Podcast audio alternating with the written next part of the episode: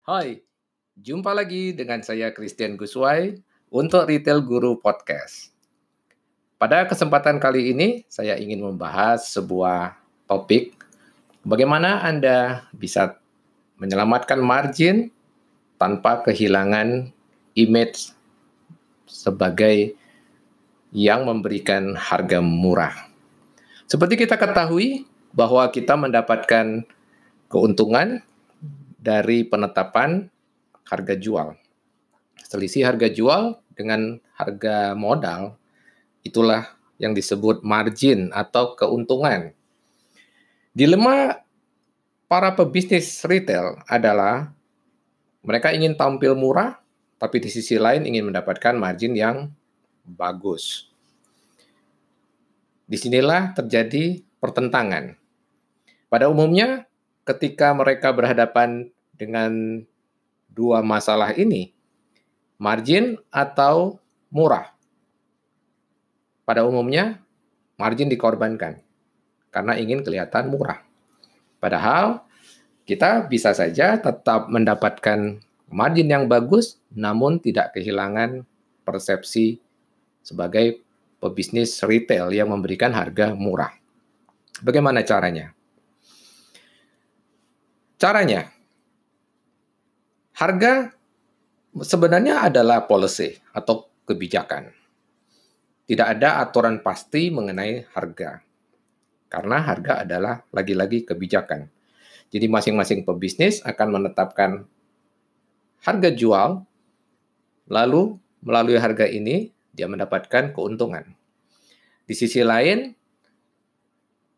akibat harga ini pula terjadi yang namanya penjualan.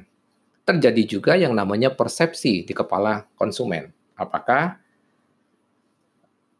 bisnis Anda atau toko Anda dikenal sebagai bisnis yang menjual dengan harga terbaik atau harga bahkan termurah?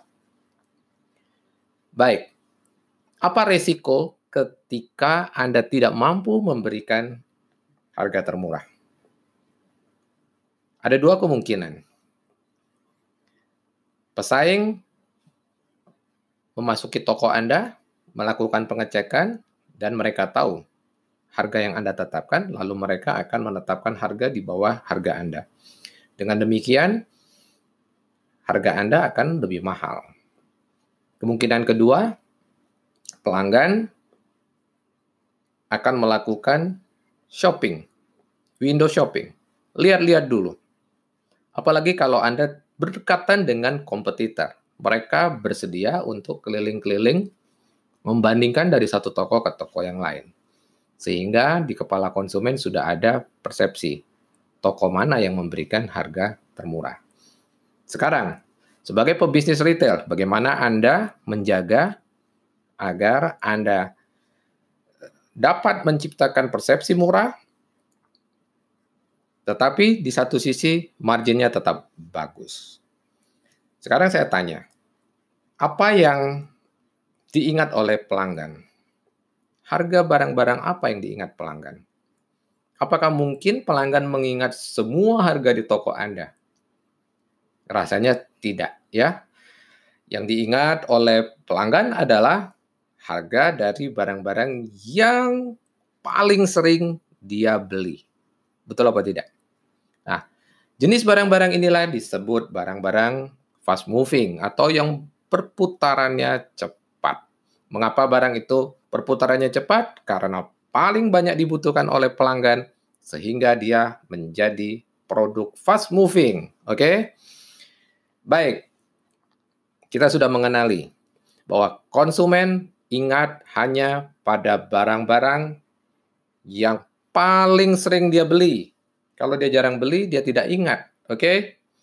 Sepakati dulu itu ya.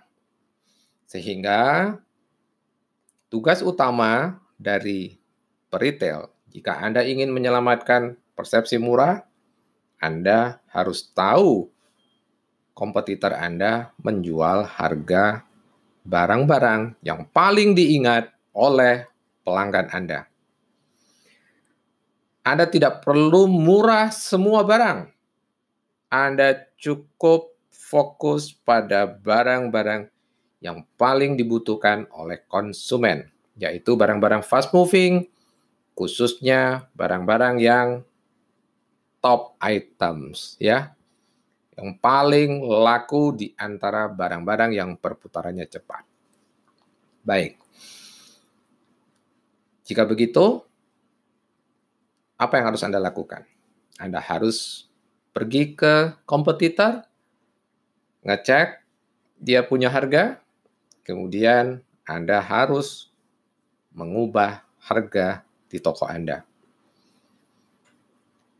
Jika betul barang itu barang fast moving, top items, maka Anda tidak boleh sekali-sekali kedapatan oleh pelanggan menjual produk tersebut dengan harga lebih mahal dari kompetitor Anda. Nah, sebenarnya ini ilmu yang sangat sederhana, ya. Siapa pun bisa melakukan ini. Pertanyaannya, berapa banyak retail yang konsisten melakukan price survey, pengecekan harga di kompetitor? Berapa konsisten Anda melakukannya? Barangkali Anda ingin tanya, berapa kali saya harus cek? Saya katakan tiap minggu.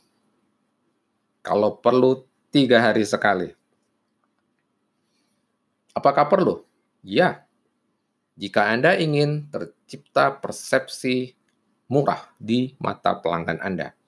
Ingat, pelanggan hanya pelanggan hanya ingat barang yang paling sering dia beli. Di luar itu dia tidak ingat. Di luar itu dia tidak persoalkan. Sekarang seberapa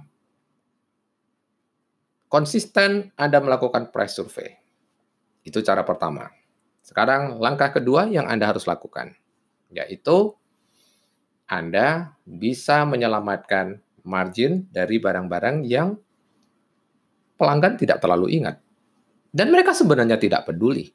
Mengapa mereka tidak terlalu peduli? Karena mereka jarang beli. Karena mereka jarang beli, mereka tidak terlalu mempersoalkan apabila harganya tidak paling murah. Mengapa mereka tidak peduli? Karena sesungguhnya mereka tidak ingat. Karena mereka tidak ingat, mereka tidak peduli. Di bisnis kita, segala sesuatu sangat bergantung bukan karena Anda paling pintar.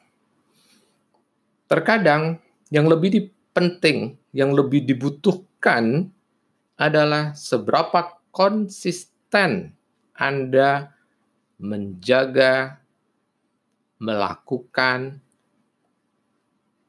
tindakan Anda. Beberapa klien saya beberapa peserta workshop saya sudah tahu ilmu ini. Ilmu yang sangat sederhana. Saking sederhananya, kadang-kadang dianggap remeh. Padahal ini sederhana tapi ampuh. Jika Anda konsisten price survey dan tidak mengizinkan sekalipun barang-barang yang paling diingat pelanggan tidak boleh lebih mahal dari kompetitor Anda, maka konsumen akan percaya bahwa Anda lebih murah. Padahal belum tentu Anda murah 100%. Tidak mungkinlah kita murah 100%. Bukankah kita berjualan dan kita ingin mendapatkan margin? Ide sederhana bisa Anda lakukan. Semoga ilmu ini berguna dan bisa Anda gunakan untuk menyelamatkan bisnis Anda. Karena harga adalah salah satu faktor penentu penjualan. Sampai kita jumpa lagi di episode mendatang. Salam, grow and prosper.